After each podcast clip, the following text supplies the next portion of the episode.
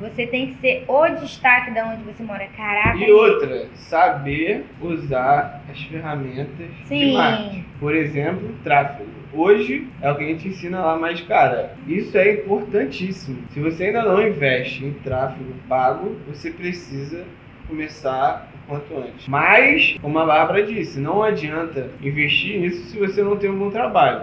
Sim. Se você não faz um trabalho de qualidade, não faz um trabalho de excelência, porque tudo parte do produto ou do serviço. Se você não tem um serviço e um produto bom, você não vai, não adianta fazer o melhor marketing do mundo que isso não vai adiantar. Não adianta. Você pode investir o dinheiro que for que não vai adiantar. Pode até tipo te dar um retorno a curto prazo, para as pessoas não conhecerem e te darem um voto de confiança. E aí você vai ganhar o dinheiro ali naquele momento, mas depois aquilo ali vai acabar, porque as pessoas isso falam umas para as outras e aquilo ali vai gerando tipo o- Uma bola de neve. uma né? bola de neve que tipo vai te difamando e você acaba ficando sem cliente. Sim. Então tudo parte, o princípio básico é você saber Você fazer um trabalho de excelência.